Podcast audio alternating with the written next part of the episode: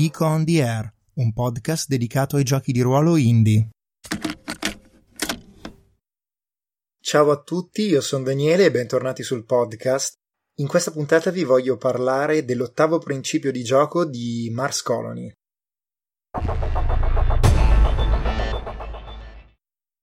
Fate in modo che le paure ispirino la vostra partita. Le schede paura sono lì per far sì che voi pensiate a come il mondo reale si interfacci alla vostra ambientazione marziana fittizia. Una volta che le avete create, tuttavia, esse non si intromettono da sole e nemmeno spingono per essere introdotte nella partita. Non c'è alcuna meccanica che vi costringa a prendere una scheda paura e a portarla in gioco. Esse sono semplicemente lì, sul tavolo, che aspettano che siate voi a prenderle e a usarle quando ne sentite il bisogno. Non abbiate paura di usarle, ma allo stesso tempo non sentitevi obbligate a usare ogni singolo aspetto presente su ogni scheda.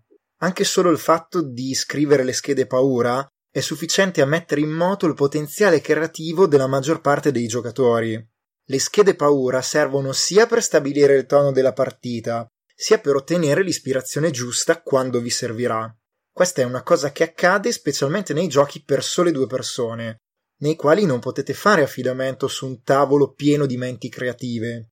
È per questo che allora dovrete fare affidamento su quei piccoli dettagli che avete creato durante la fase di preparazione e dovrete lasciare che siano essi a riempire i vuoti che potrebbero emergere. Quando portate in gioco una scheda paura, usatela immediatamente per dare colore a quello che sta avvenendo nella scena. Spesso le schede paura fanno riferimento a problemi grossi e sistematici, ma voi non siete obbligati a usarle così come sono. Cercate di resistere all'istinto di descrivere un problema insormontabile nella sua interezza. Non gettatevi addosso da soli quel genere di pressione.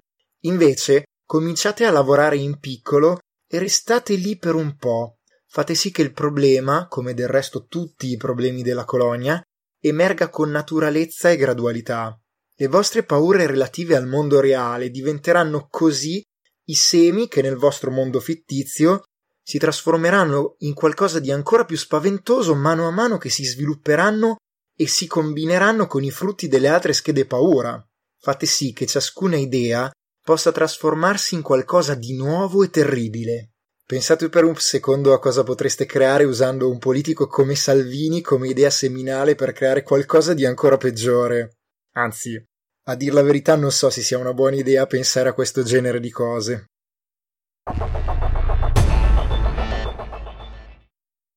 E questa è la parte del commento.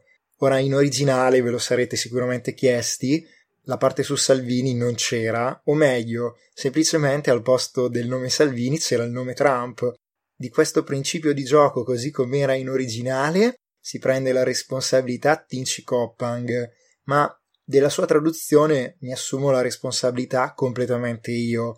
D'altronde mi sembrava un po' paradossale introdurre un principio che si intitola Fate in modo che le paure ispirino la vostra partita e che chiede ai giocatori all'inizio della partita di creare ciascuno tre schede paura nelle quali scrivono segretamente tre cose che li fanno arrabbiare della politica del loro paese nel loro piccolo.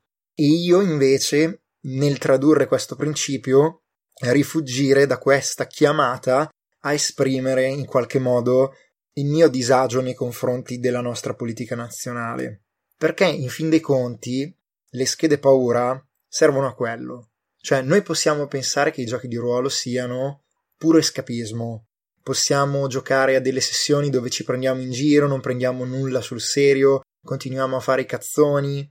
Oppure possiamo pensare che ogni tanto, perché non dico che quello non vada mai bene, ma che ogni tanto noi il gioco di ruolo lo possiamo usare come forma di espressione personale e possiamo arrivare tramite il gioco di ruolo ad esprimere anche le nostre paure, le nostre ambizioni, le nostre speranze.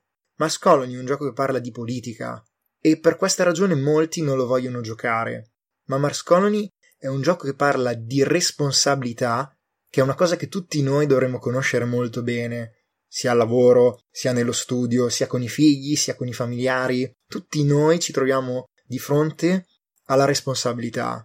Questa responsabilità nei confronti degli altri è la base del pensiero politico, la base di pensare a come la nostra società può cambiare, come dovrebbe essere, cosa ci fa arrabbiare, cosa va cambiato, cosa non ci sta bene.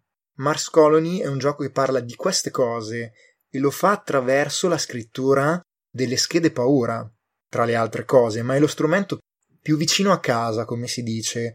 Ti costringe a scendere sul campo, a scrivere a te cosa non sta bene della politica.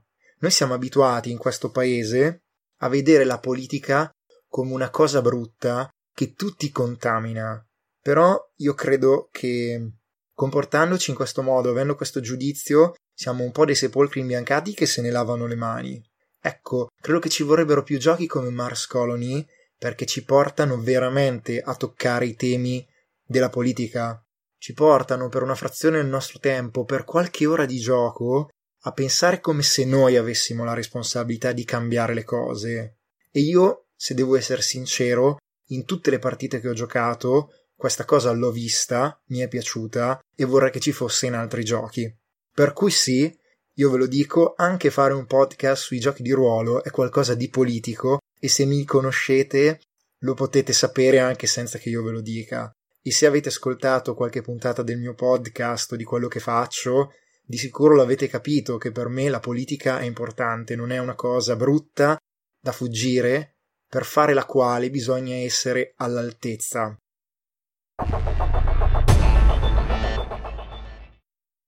Ebbene, al di là di questo pontificare, io spero che la puntata, il consiglio di oggi vi sia piaciuto. Vi ricordo che il testo originale di Tinch Koppang, la traduzione è mia e la revisione del testo è di Antonio Amato. Grazie per essere stati con me, ci risentiamo nella prossima puntata.